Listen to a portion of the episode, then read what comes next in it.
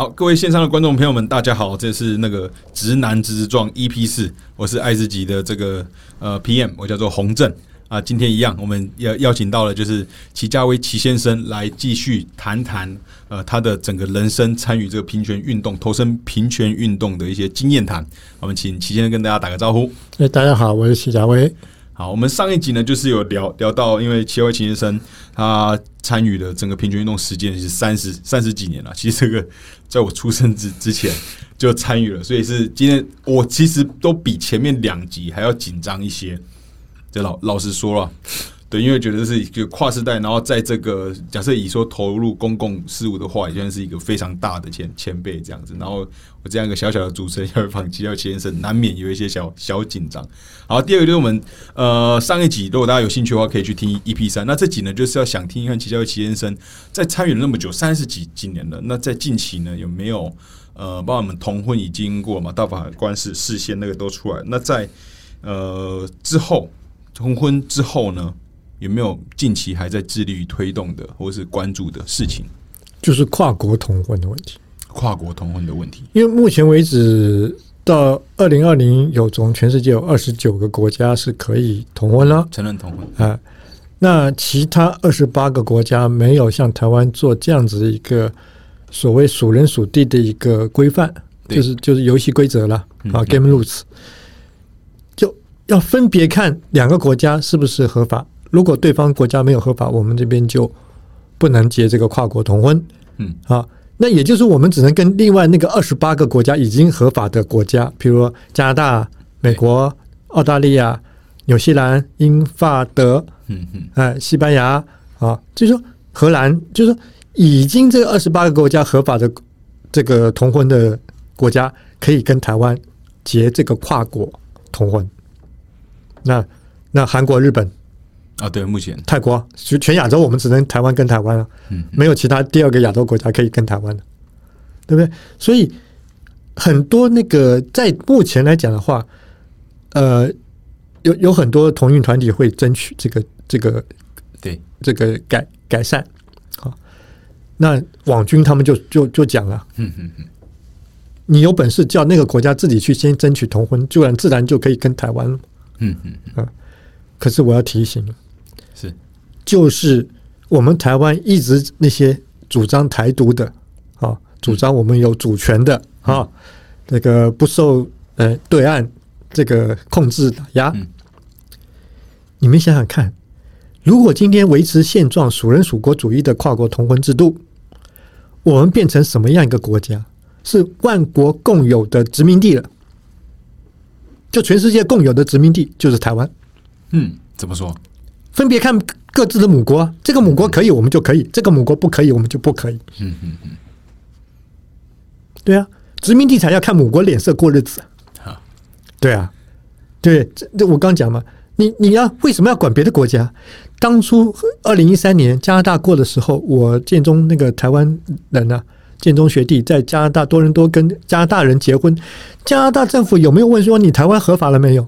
没有啊。嗯嗯，我一个建中学弟在伦敦跟英国人结婚，也是二零一三年。嗯嗯，英国政府有没有问他台湾合法了没有？人家是主权独立国家，他管你那个国家。你在我伦敦，在我加拿大多伦多结婚，就是按照我加拿大伦敦的法律啊。对，那我怎么在台湾结跨国同婚要去看看别的国家合法了没有？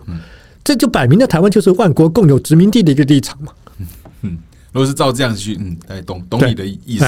所以说，我们应该就是看好，这就是管自己的，应该是应该正确。就像国家别的国家那叫行为属地主义，你在哪里结婚看那个国家的法律，嗯嗯嗯，你不用管别的国家。我我举一个简单的例子啊，很好笑。以色列，以色列，以色列这个国家，它因为是犹太教，嗯，在以色列境内啊，那个首都特拉维夫那个教堂不给同性恋男生男生女生女生那个同性恋证婚的，对。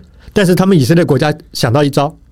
对不起，你们同性恋要结婚，去这些合法国家结婚回来，以色列政府给你承认，有没有？他们他们那个基督教不是教堂证婚的吗？哈哈哈对不对？犹太教也算是圣经的。对，哎，他们就是跑到加拿大旧金山那些同性恋证婚的那些教堂去证婚，回以色列承认了。但是你境内他不让你结，犹太教堂不让你证婚。啊，那现在完了。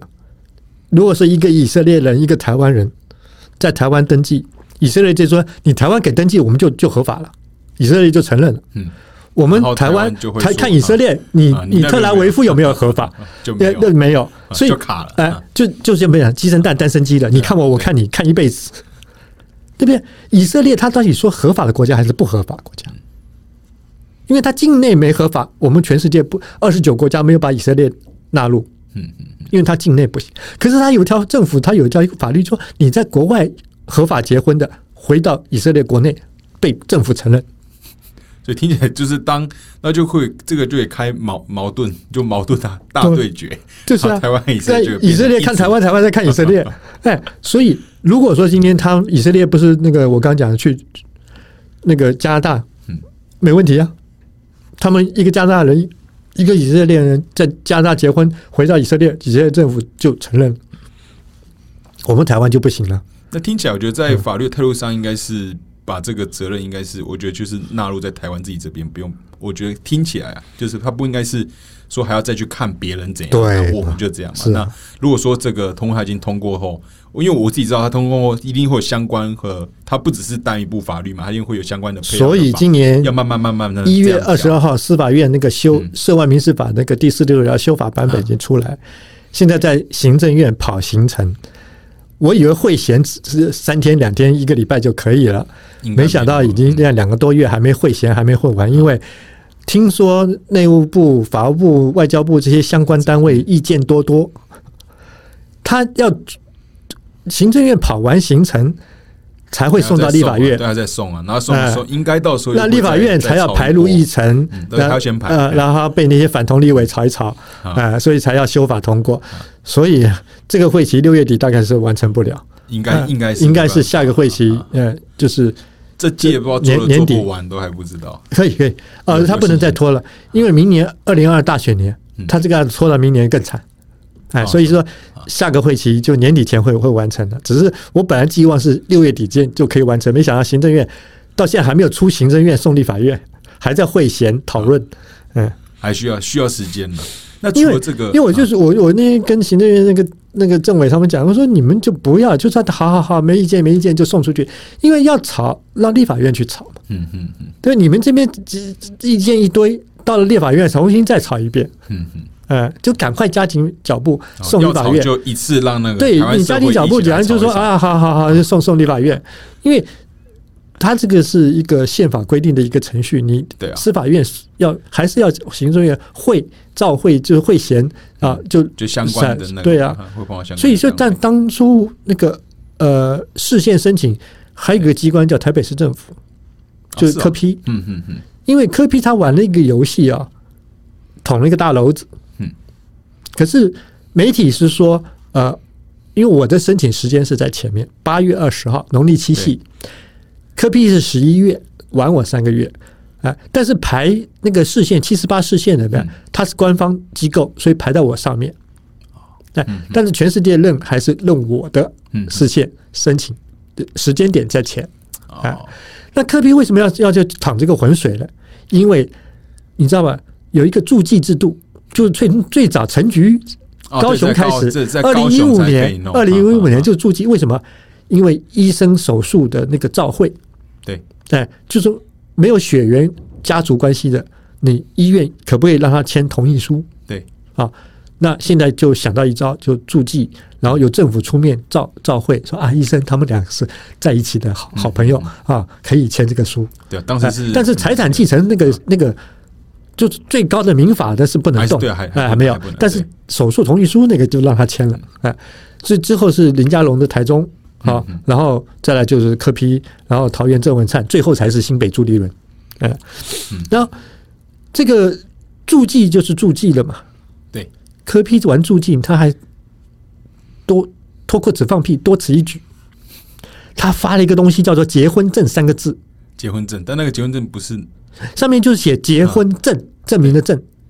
啊，然后编号一二是一对，三四是一对。那个伴侣盟，那个许许秀文跟简志杰两个人嗯，第二十三号、第二十四号、第十二对。哈哈哈，请问你，政府机关可以办家家酒吗？你发结婚证听起来是不太，你发结婚证哎，发结婚证就就是结婚了，这两个字就没有说第二个解释了嘛？啊，那问题说你结婚就不能继承财产，对不对？那那那个那个那个那个这个结婚就不就就儿戏了嘛？嗯嗯嗯，哎，那那以后人家质疑你政府的建筑许可那个使用执照，那个房子盖房子建筑建筑使用执照啊，还有食品食品那个合格证书，到底是真的假的？有效没效？对，政府怎么可以玩那种家家酒儿戏呀、对了，对，所以就捅一个大篓子，所以台北市政府就提视线。可是他提视线的动作也要先呈内政部，内政部转行政院，再转立法院。嗯嗯，他不是台北市政府自己送司法院的，我可以自己送，就是许正文，我们就自己送司法院。对，科比不能自己送司法，他经过地方政府，那内政部，内政部转行政院，行政院再转嗯嗯，司法院。要绕一大条，对，嗯就是我觉得这就是一个行政的流程制度。对啊，啊，所以讲到现在，就是跨国这个应该是可以解决，嗯，哎，所以接下来也就算是一个比较，呃，不能百分之百理想，因为还牵涉到一个那个人工生殖的问题。人人工生殖那个问题啊不是我们同婚单有的一个麻麻烦，是连异性恋到现在都还没有办法克服的。哦那。那我这边跟那个线上的听众朋友解释一下，人工生殖法呃，目前的对，就连异性恋，对刚刚肖先生有提到，就是说他现在是要限定是夫妻，他也就一夫一妻哦，然后还是要有不孕不孕症。然后你才可能可以用人工生殖，就也没办法找那个。那他现在的问题是说，譬如像是有一种人，假设是我啊，我我目前没结婚了。假设说我未来的太太，她可能因为有啥，假如出过车祸，然后可能子宫我要拿拿掉，就子宫出出血，后来子宫拿拿掉，这样的状况底下是不能够透过人工生殖法来拥有下一代的。那代理育母了，那对那可是目前没开放啊。对啊，目所以台台湾的技术是一直都台湾的医疗水水准嘛，包括是人工生殖，其实的水准是够的，但是很多朋友呃很多他们无论是同婚同性婚姻的也好，还是说他们是异性恋也好，其实都后来都要跑到国外去去做嘛。花不少钱、对对对，起那码都四百万起跳。对，那这部分的话，呃，那个齐家卫先生是怎么看人工生生殖法？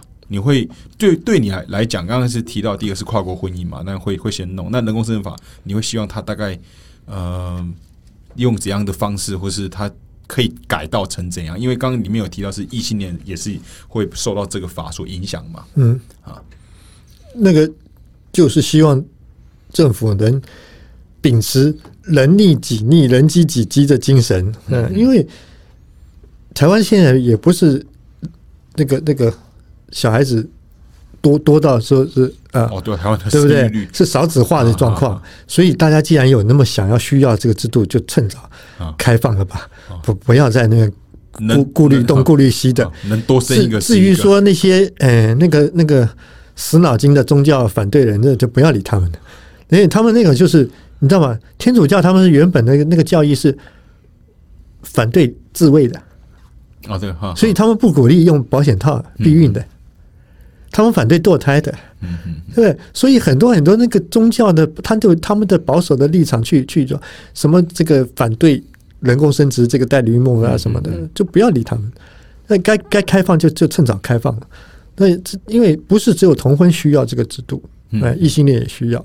这这已经是达到全民共识四个字了。对，而且其实我自己这边是知道，就连要出去做也是风险是很大。第一个当然是一定出国做，一定第一个是累，然后第二个是要很很多钱。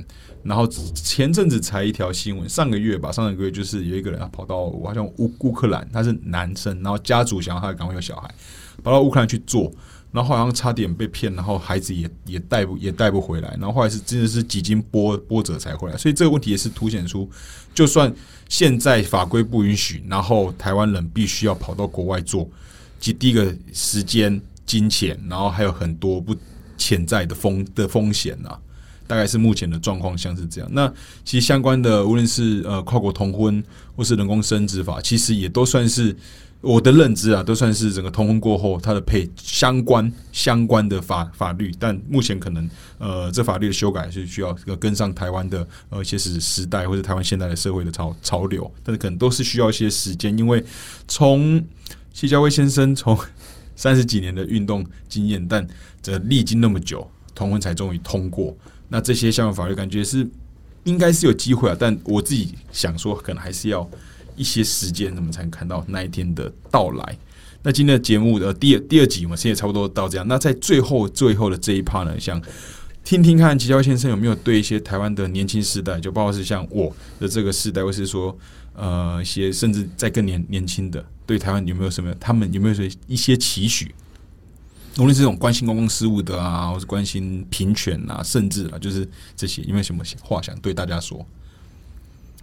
就如果有有。对公共事务、社会议题有有一份热忱去参与，呃，是很好。但是，比较真正专业核心的一些知识，还是要多加强充实。嗯，否则变成说你很难去判断那种对立的那个论述到底谁孰优孰孰优孰劣啊？嗯，哎，你听到人家讲说，嗯。好像蛮有道理，那也可能是似是而非呀。嗯嗯，哎，就说你还是有这份热忱之后，对于专业的一些相关知识，必须要去掌握啊，否则很容易就是经常反反复复的那个那种，就是被被牵着鼻子。哦，就是对啊，其实这个问题也确实是蛮严重的。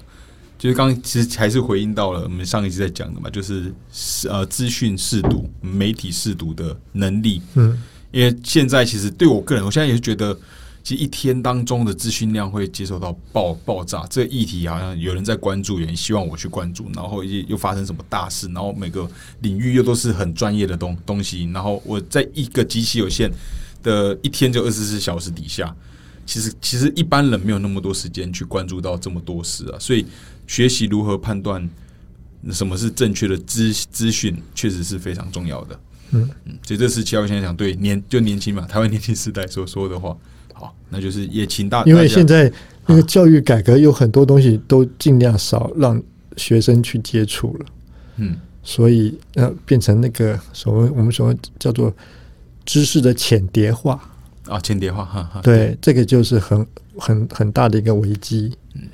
过去在大陆文革的时候，他们等于说是呃，跟台湾那边知识文化水平落后了五十年。嗯嗯嗯。可是现在他们那个不管不就是对历史文化的相关论文的产出，嗯，急起直追。他们他们已经把当初文革落后五十年都已经追回来，嗯，甚至还超越台湾。因为台湾教改之后尽量要去中国化，嗯嗯，很多知识就尽量就避开。不谈，所以我们现在变成说，如果说这样子维持下去的话，你很难去跟他做论述对立。嗯嗯，你就说你要你要说知己知彼啊，对啊，对不对？我觉得你你如果说这要去中国话，这也不学，那也不碰，那那那你你就没办法知己知彼，你很难去跟他对手。对，像我还可还可以撑得住，跟他们去大陆论述对抗。嗯，那年轻人如果说是被这样子的。一个浅碟化的一个训练，那将来就没有像我这样子可以跟大陆对抗论述的一个一个人才出来了。应该就是要对啊，就是有兴趣还是要自己哦，对啊，他是要花自己很多额外时间去补足啊，这些东西特别很多都很多学校课堂上是不会教的，都是靠自己的时间。好，那我们第二集的时间就差不多到这样子。我们今天真的非常感谢这两集能够邀请到齐家伟齐先生，我现在手心也都都是汗，其实确实是访问齐家伟先生是有一点小小的紧张。好，那最后还是感谢嘉威啊，也感感谢我现场收听的大家，我是洪洪正，感谢谢谢，谢谢，拜拜拜拜。